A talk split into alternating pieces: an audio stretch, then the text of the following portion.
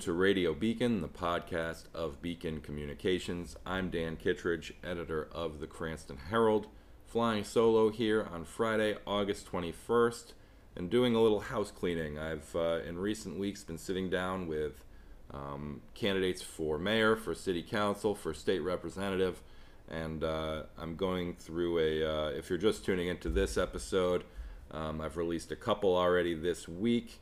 Um, including a conversation with uh, House District 16 Democratic candidate Brandon Potter, as well as Democratic mayoral candidate Maria Bucci. Um, now I have a few interviews uh, that I I felt it was important to get uh, out the door here as the primary nears. I've sat down in recent weeks with three of the four uh, Democratic candidates for citywide seats on the city council. Um, they include Dylan Zelazo, Larry Warner, and Jessica Marino. Uh, those are the three I've had a chance to speak with. The fourth candidate, uh, school committee member and former Ward 3 councilman Paul Archetto, did reach out to Paul, and uh, he has declined at this point to, to speak. He said he wanted to wait until after the primary. So, uh, apologies to voters um, and listeners who uh, wanted to hear from Paul, um, but we did reach out. And uh, um, anyway, to move on, the first of these uh, three back to back to back interviews with citywide council candidates. Uh, we're going to start with Dylan Zelazo, who uh, he's, he's uh, uh, works as the, the, director of administration for the city of Pawtucket. Um, he's got a young family. Um, his pitch is around his experience in government and uh, you know day to day working um, within the city of Pawtucket um, and what he brings to the table there. So we had a good conversation. Uh, he was very generous with his time. It was great to meet Dylan and speak with him.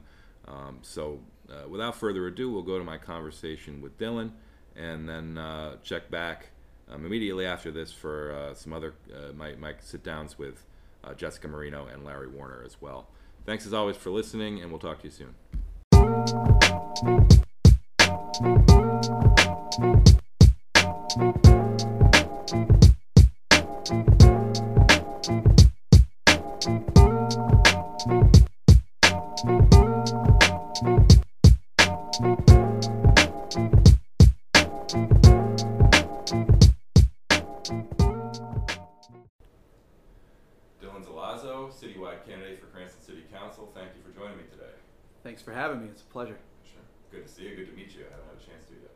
Nice to meet you. Yeah, I've heard a lot of good things, and I appreciate your coverage. Local news is really important. Well, thank you much. To start off, can you uh, generally tell us a little bit about your background and why you're running for council?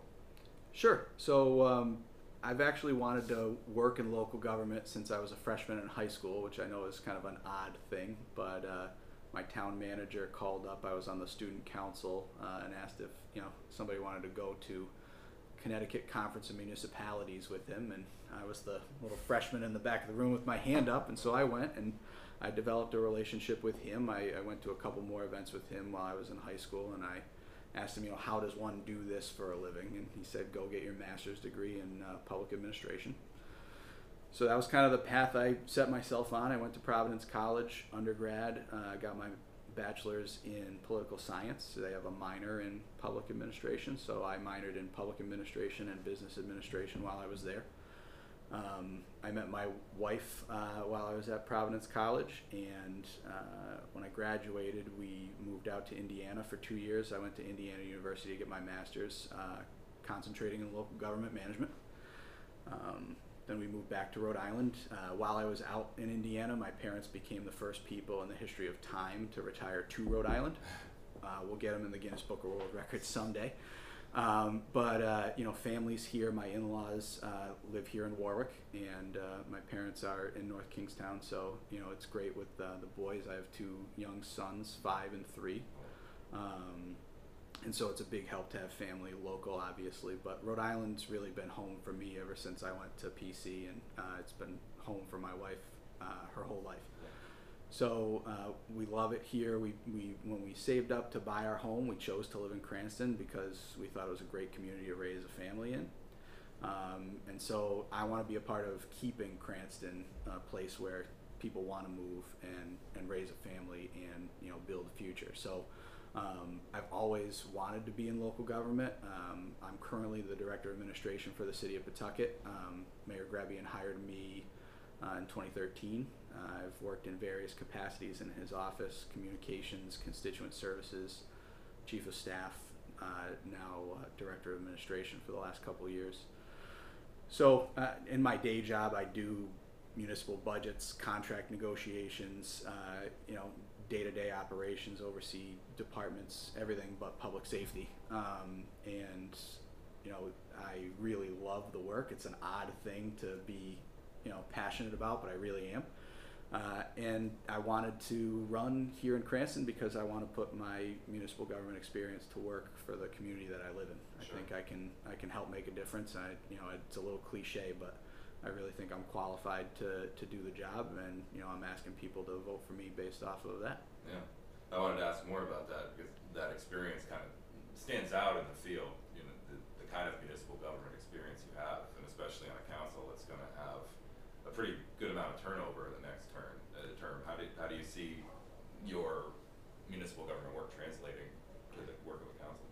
Yeah, I think uh, it, it certainly helps, right? It's it's uh, it's great training, and you know I I, I do it uh, every day, right? So um, it's on the executive branch side. You know, I'm not uh, certainly on the legislative side yet. Hopefully, I, I'm fortunate enough to be elected, but I work with the city council in Pawtucket on a daily basis. Um, there's some really good city councilors uh, in Pawtucket that I've been able to learn from, um, and uh, you know this balance between um, you know there's certainly our checks and balances, but the executive branch and the and the council should work uh, hand in hand in a lot of ways.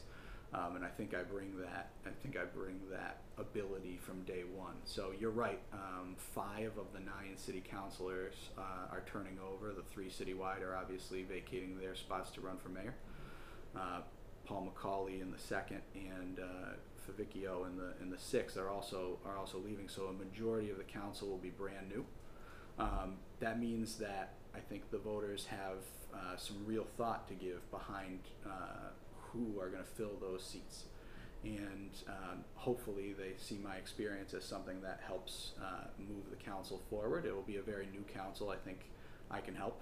Um, you know, but all the candidates have uh, things that make them, you know, qualified to be city councilors, and I'm sure the voters are going to make that analysis. A little tangent. Do you think that the council's in good hands with the folks that are going to be sticking around, the, the four that are uh, running unopposed? I do. I, I mean, w- one thing is uh, somewhat the proof's in the pudding, right? Nobody's running against any of those four. Um, so I think that, you know they're all ward councilors. You know, clearly nobody in, in their wards felt they really needed to be challenged, and so I'd say that's a that's a big endorsement of them just from the people that live there.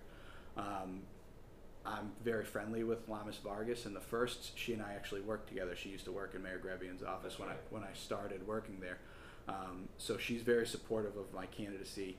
Um, I've been very supportive of her, uh, and and I respect the job she's doing in the in the first. Um, John Donegan, uh, you know, is, is this is his first term, um, and I think he's he's doing well in the third. The the splash pad is a very interesting initiative that he's pushing.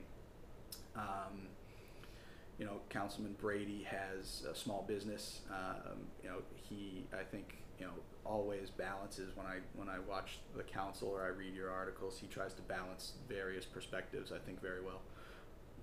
And uh, Councilman Paplauskas, if I mispronounced his last name, I apologize. People people mispronounce my name all the time, so I'm always careful on that. Um, you know, I, I hear I hear nothing but good things about him too. I've met him a few times, um, just kind of in my day to day life, and you know, he seems like he seems like a, a good person who's in it for the right reasons. And so, yeah, I think uh, I'd be fortunate to work with work with them, and um, yeah, I think uh, I think the council is in good hands uh, with them, and hopefully with uh, you know five strong new counselors as well. Curious, actually, uh, you've you've received the endorsement of a few members of the, the legislative delegation from the, the city. Is that it just strikes me, uh, and you've also received the backing of the city committee. Um, those legislative endorsements, is that you think because of your role in in Pawtucket, is that have you built those kind of relationships because of that? A little bit. So um, Senator Miller, I've interacted with um, up at the State House because you know we've had some pretty high-profile things happen in Pawtucket since you know I've been in the office. The Paw Sox, obviously, being one of the big ones. Uh, more recently, the uh, soccer development on the river. Um, those things have brought me up to the state house. So I, I've, I've built relationships and interacted with folks up there. They've also been able to see me work, and you know I think um, they work in this field on a day-to-day basis too, and so you get to get the read of someone based off of uh, off of that. And I, I, I think they've seen that I'm in it for the right reasons. Uh, I care deeply about making a positive difference, and um, so yeah, th- that I've developed relationships uh, with Senator Miller that way. Uh, senator Gallo is my senator. She lives a couple streets away, so I've interacted with her, um, you know, when she's been campaigning. Um, so I have a little bit more of that relationship with her, but same thing, right? I've interacted with her at the state house. I think she's gotten to see uh, my work. Uh, Bob Jacquard uh, is my state, sitting state rep. He lives a couple streets away. His wife also happens to work with my wife. Full Uh. disclosure, so you know there's more of a relationship there. Um, but but Bob uh, Bob puts a lot of work in uh, to his job as a as a state rep, and so we've sat on issues in the past, and so I think he's gotten to develop an appreciation for me, just like I have with him. Um, and then Rep Malay, I'd say the same. I'd say the same thing. Uh, he lives relatively close to me. We've interacted a number of times, even though he's not my actual state rep. Uh, he works hard and he cares about the area, so I've interacted with him in that manner. Um, you know, and I've also interacted with him at the state house. So, you know, I've also been endorsed by former Mayor John O'Leary, uh, former council vice president uh, Paula McFarland, also my campaign treasurer. Uh, Lammis Vargas has endorsed me. Cranston Democrats, you said, and um, Rhode Island now Yes. uh, recently endorsed me as well. So, yeah, I'm, I'm, I'm happy to have those endorsements. I think it, I, I think it speaks to um, who I am and, and their opinion that you know I would be an effective uh, counselor. So yeah, it's a it's a positive thing I'd say. To turn to uh, some of the big issues facing the, the city right now. Um, one thing I've uh, been asking folks about the school budget is probably, from a financial standpoint, the biggest looming uncertainty. Um, there's this roughly four million dollars in state aid that's still in flux, an increase in state aid this year that was projected. Um, the Democrats on the council are working on a resolution asking the assembly to, to fully fund that. You know, I know by the time you take office, were you to win, you know, there'll be some resolution on this, I guess. But looking forward, this issue of school funding has kind of become, um, has kind of come up in the mayoral race. It's come up in, in some sparring between the mayor and the speaker. Um, and, and just given everything that the district is facing, you know, what, what would your approach be? What's your kind of take on this point?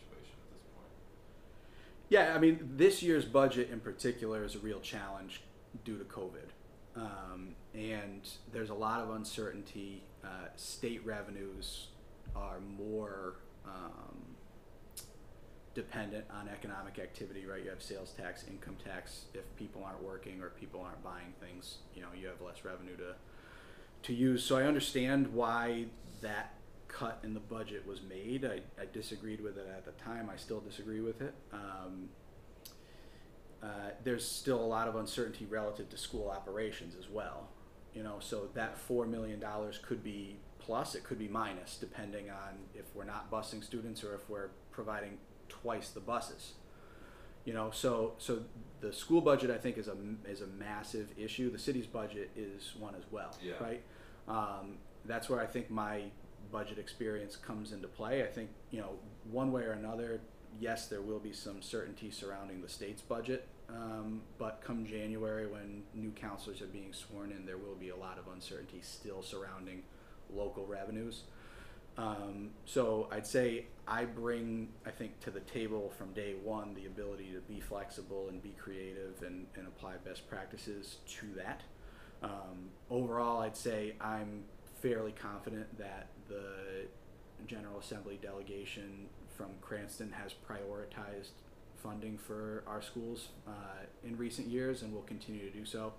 You know, again, Senator Gallo is a huge champion for public education. Senator Miller as well, and uh, I think on the on the rep side as well. Uh, you know, the local funding of schools um, has remained relatively consistent. The state funding of schools has grown uh, pretty significantly. I think that is something that clearly has been a priority of our General Assembly delegation. They have to balance a lot in uh, this budget, but I'm fairly confident that they'll do that. Um, so I- appreciate the, the resolution that the Democrats are working on. Um, but I, I, you know, I, I know that there's a lot of challenges that the General Assembly is facing, and I'm confident that they'll prioritize uh, education funding because they have in the past. They have a track record there. Um, if they don't, right, if they're not able to fund that, then we've got to figure out a way, working with the school committee and the superintendent um, and the new mayor, whomever that is, uh, to solve those problems. That's why that's why we all run is to whatever problem it is, you got to figure out a way to solve it, and the best way to do that is to collaborate. Do you uh, do you share the concerns that have been expressed by some council members about the budget plan for the city that was adopted? Some have suggested the, the mayor's proposal has you know unrealistic revenue projections, and just kind of your thoughts on, on where we're heading there. Yeah, so there's so many facets that go into a budget, and it's a snapshot in time, right? So as soon as it gets passed, it's wrong in some way, shape, or form. Um, but for the most part, you build that based off of your best guess, right? And you know, so your your snow budget, for instance, is is likely a you know average of your last few years, and so your revenues are typically based off of your experience as well. Now, some of those um, meals and beverage, for instance, are going to be impacted negatively by COVID. It just is true. Um, property taxes, though, are far and away our largest source of revenue, um, and that's a relatively predictable, um, continuous revenue stream. Um, so I'd say that the mayor's administration, for the most part, I think has done a pretty strong job of building budgets and managing two budgets.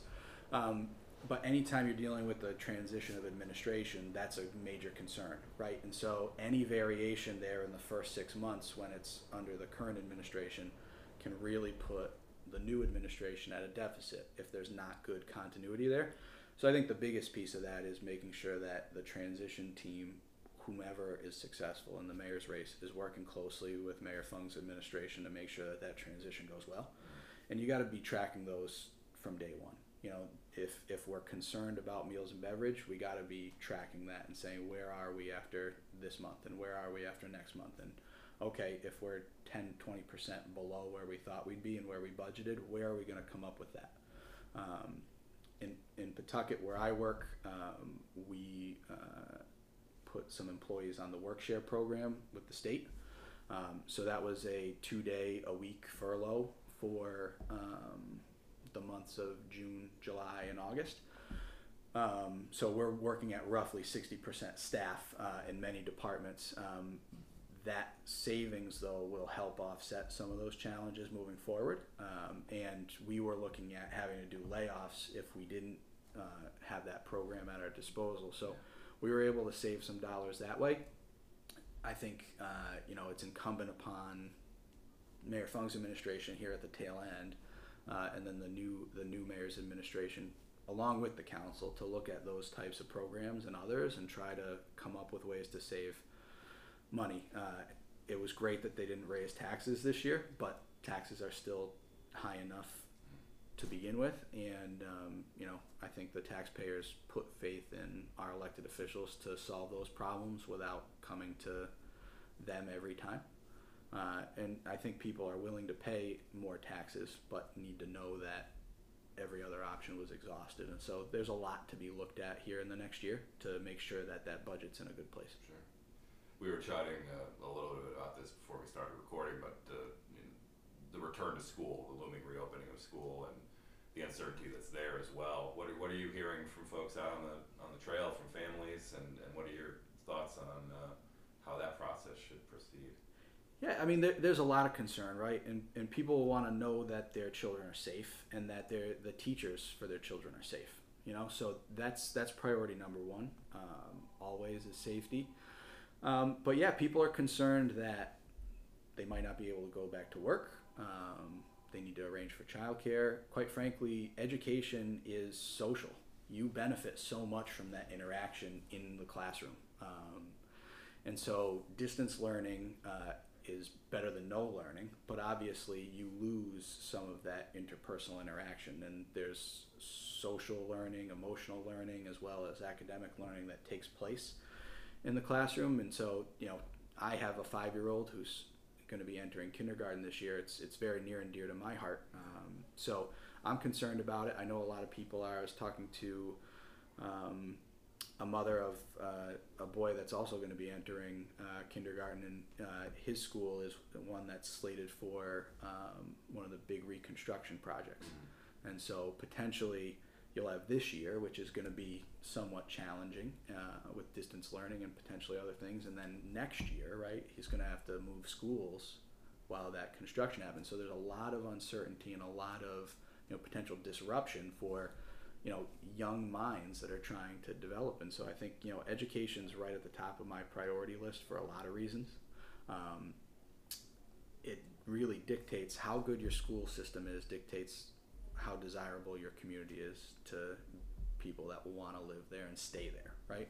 And so you want to have the best school system possible. And so, you know, I think again, it's incumbent upon the city council, the mayor, superintendent, school committee, and the employees to kind of work together and make sure we're making those decisions as best they can be. And it's an unprecedented thing. So you know, people are people are not making it up on the fly. There's a lot of planning taking place, but it's new to everybody. And so having those discussions, asking questions, getting different perspectives really matters now because you don't have that institutional knowledge. Nobody's done COVID 19 before, Yeah. you know.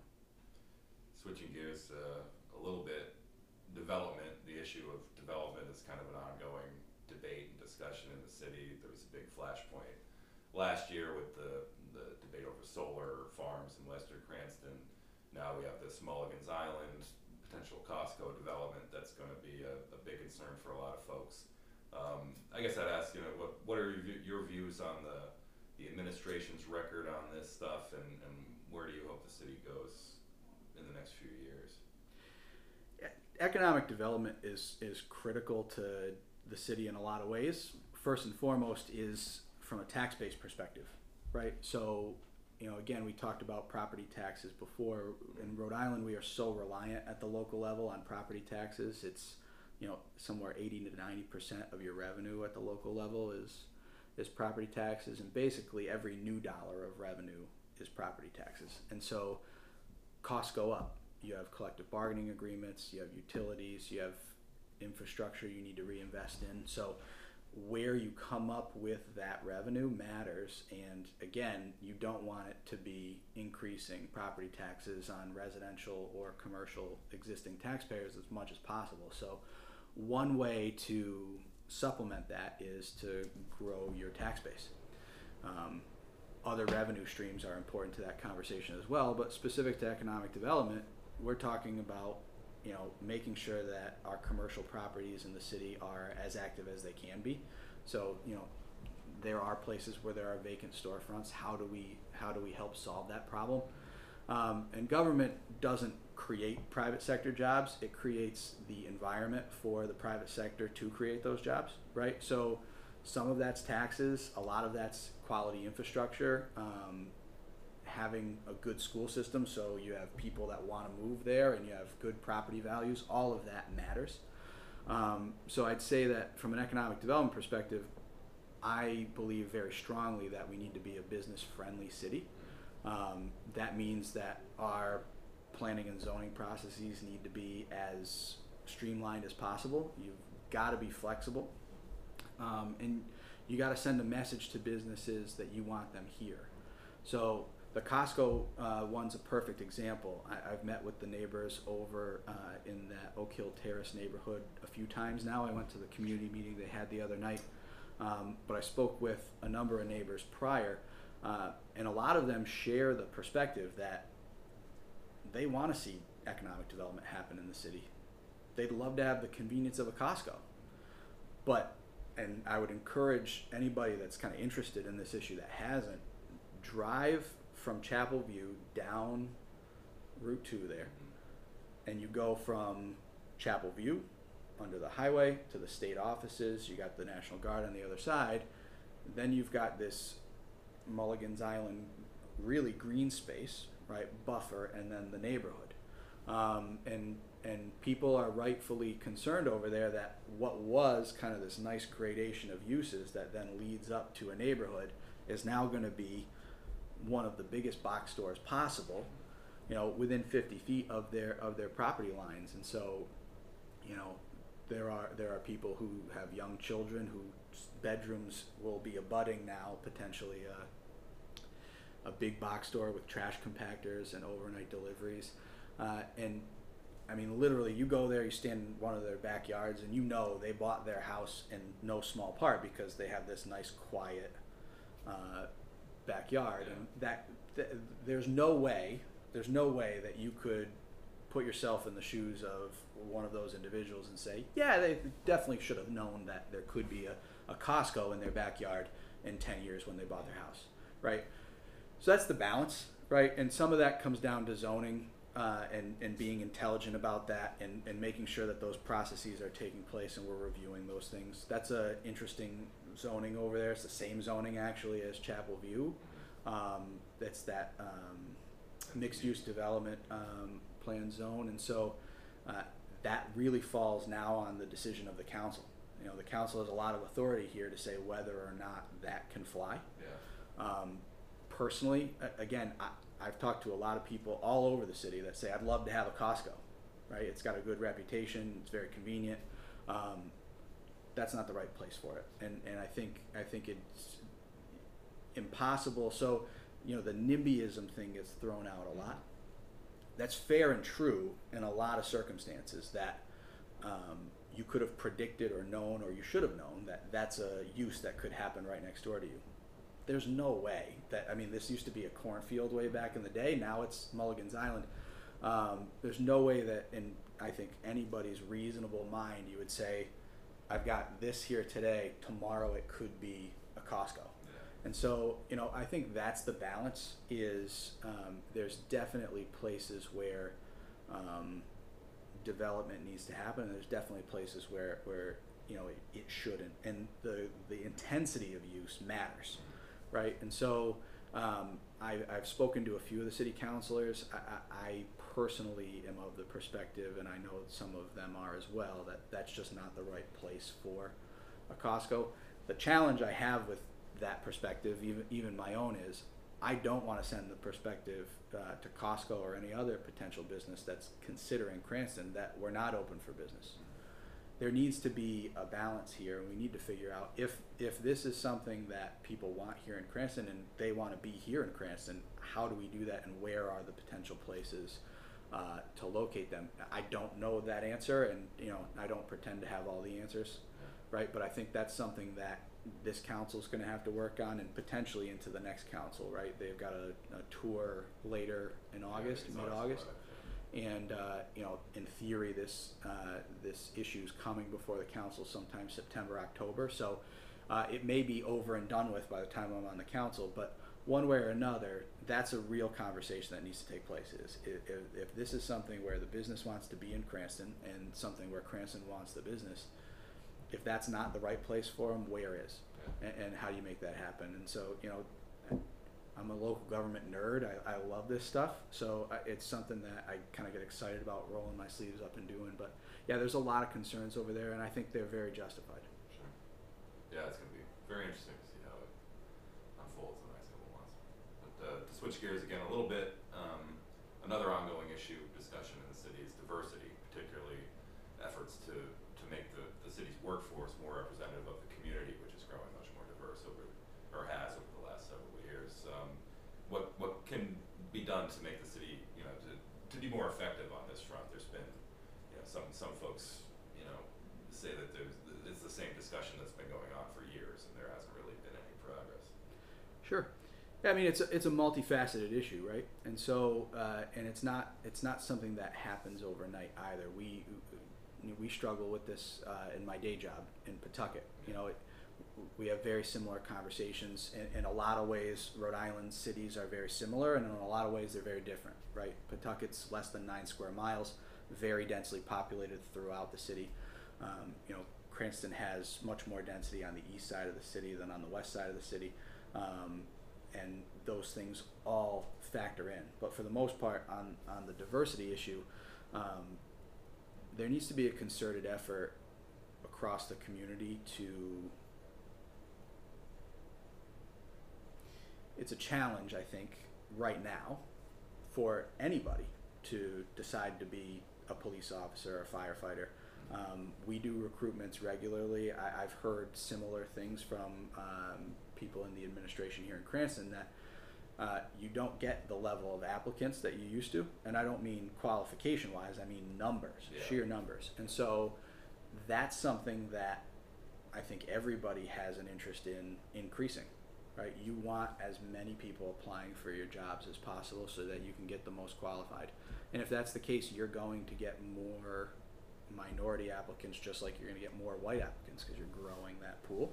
Um, how you do that is is a challenge, but I think it's a concerted regional effort. I don't think this is a Cranston specific issue. I don't think it's a Pawtucket specific issue where I work.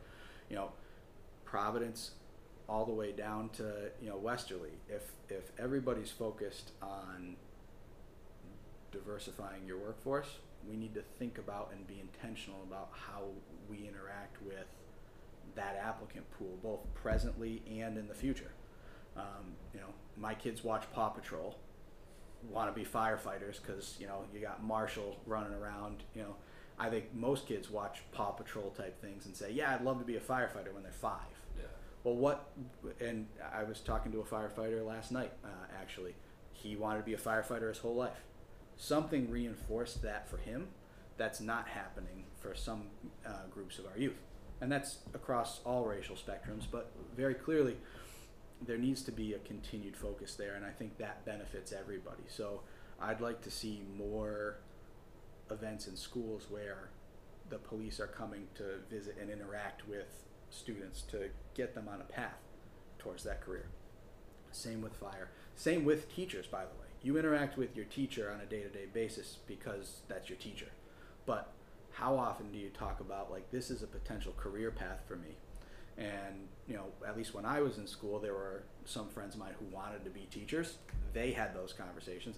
I don't think I ever once had a conversation like that with one of my teachers is, you know, what got you on this career path? Why did you want to be a teacher? Why do you think it's a good career path for me to consider? And, and if we want our kids, um, whether they're black, white, it doesn't matter. If we want them to pursue those careers, if that's important to us as a community, I think that's where that conversation starts. If there are additional barriers to that that I'm not aware of, then we need to address those too, because that's not acceptable. And so, I, but to me, um, I'm aware of the challenges of getting large applicant pools because we struggle with it as well in Yeah. Pawtucket, and and it's certainly something that we want to do better at. We interact with uh, the NAACP. We've got an active Cape Verdean community in Pawtucket, and so uh, we interact with them regularly. Progreso Latino is another one, uh, and they help us share our job opportunities. But when you get an applicant pool and it doesn't get you the candidates that you're looking for, that's a problem. And so I think there's a concerted effort that needs to be made in the short and in the long term to grow that applicant pool. Um, and ideally, right, you'd have that coming from your local area, but that's not always going to be the case. And so, again, I think that's why it's a regional approach. Uh, if your goal is to diversify your workforce, um, it can't be just a local focus. It needs to be more than that, and that needs to be a partnership across municipalities and across the state. Yeah. That's a really interesting idea. I haven't heard it approached like that before. Thank you. Um, I guess call this a a quick lightning round. In addition to uh, the local city council and, and mayoral races, there's going to be a, a few big uh, bond questions and ballot questions this year for voters. Uh, the school bond, the biggest one, 147 million dollars for, uh, as you touched on, some major construction projects. That's something you're supporting. Very much so. Yeah, I've been a part of uh, a couple major bond initiatives in Pawtucket for the schools. um, and you start seeing the proof in the pudding. Right, we've been able to redo a couple of schools completely. Uh, we just leveled a school that's going to be you know a brand new STEAM school, STEM, depending on if you throw arts in there or not.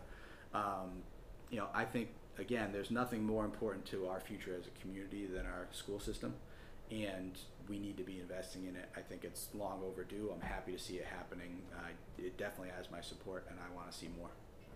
There's also this climate bond, much smaller in, scope, five million dollars, but supporters say it'll provide a, a really vital tool for energy improvements, efficiency, and stuff like that in municipal buildings. Is that something?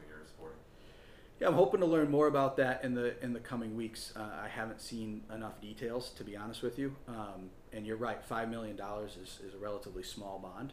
Um, so so what you're getting for your money matters. But to in kind of the grand scheme of things, energy efficiency projects tend to somewhat pay for themselves in the savings that they that they they have. So I'd love to see that. Right, if we can show that that bond probably costs uh, five six hundred thousand dollars a year on debt service, and we're saving close to that, you know, to you know on the back end with our energy costs.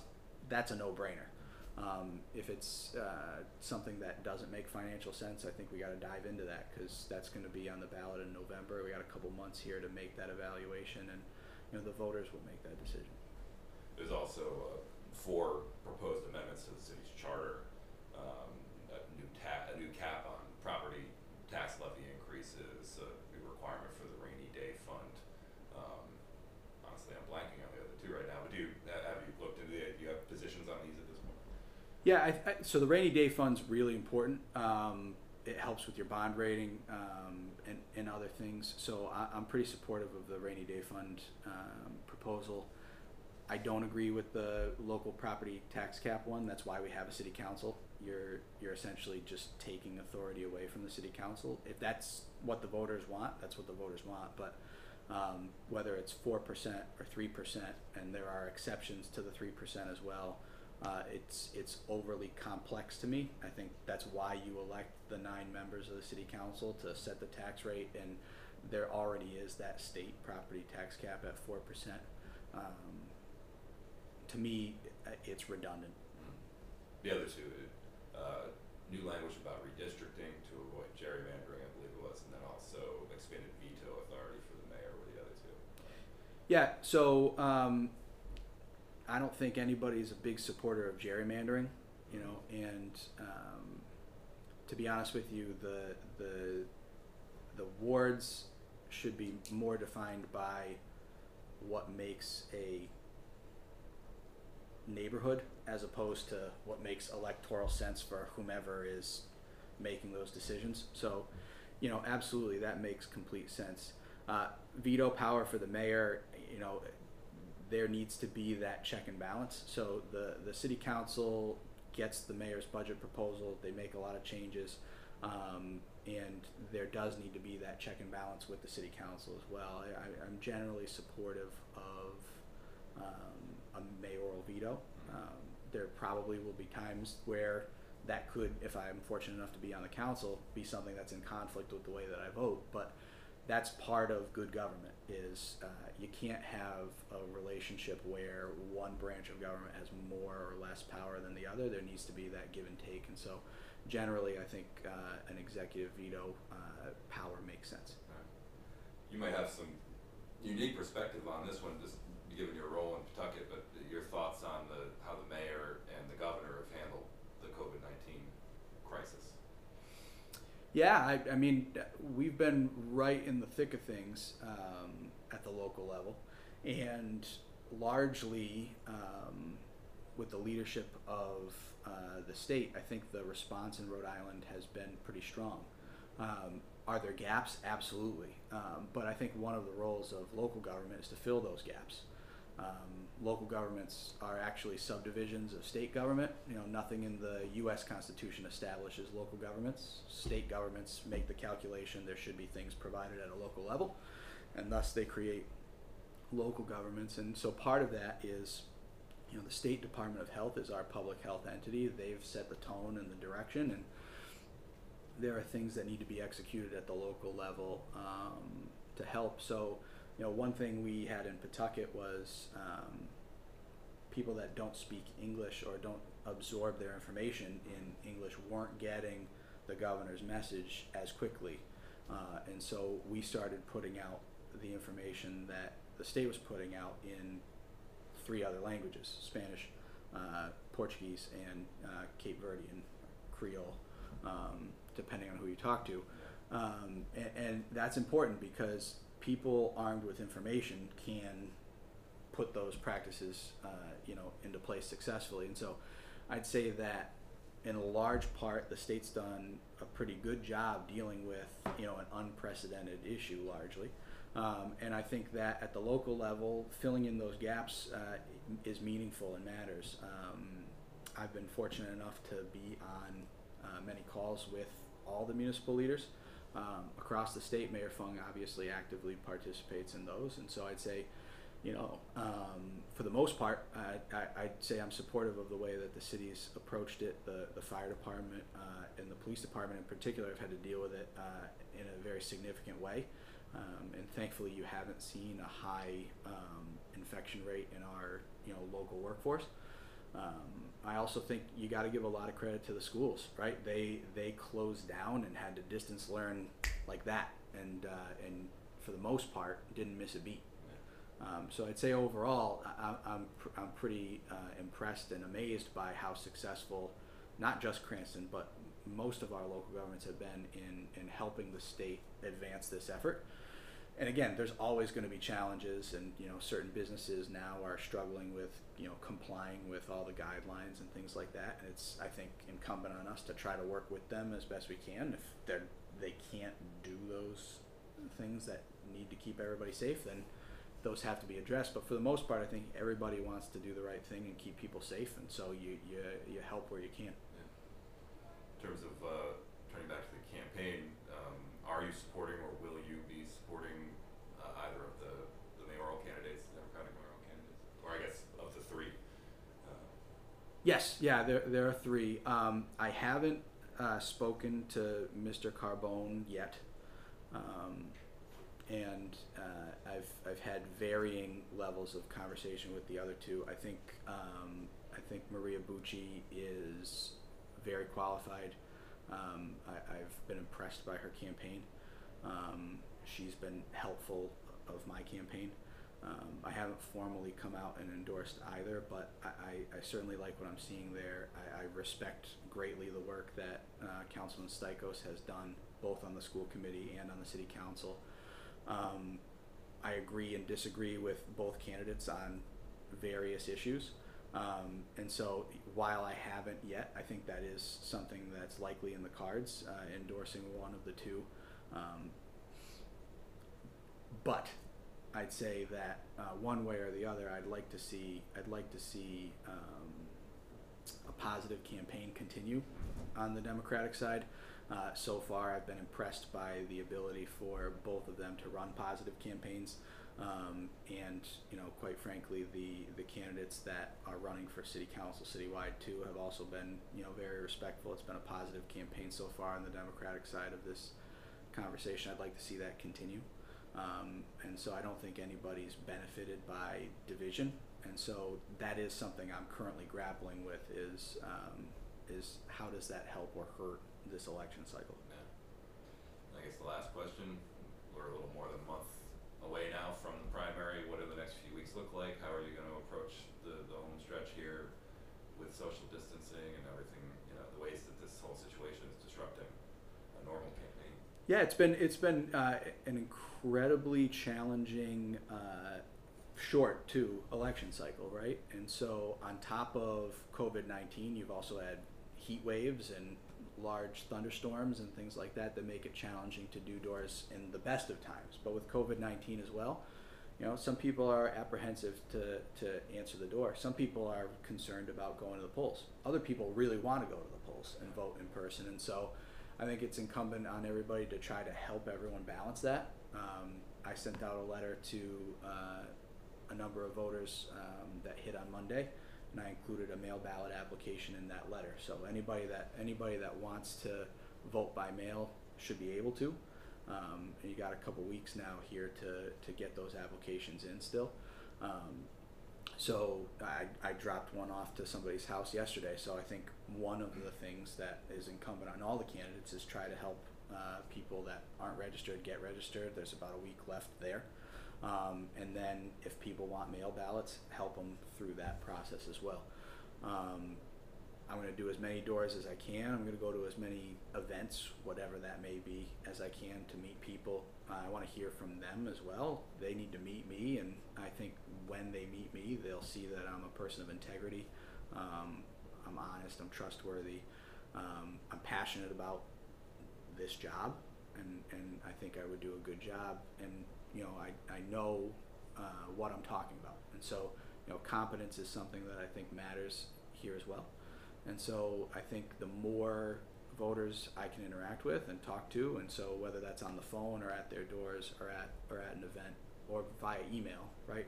Um, the best that we can do that. That's that's really the priority here over the next month. Well, Dylan, thank you so much for uh, taking the time today, and good luck. Thank you.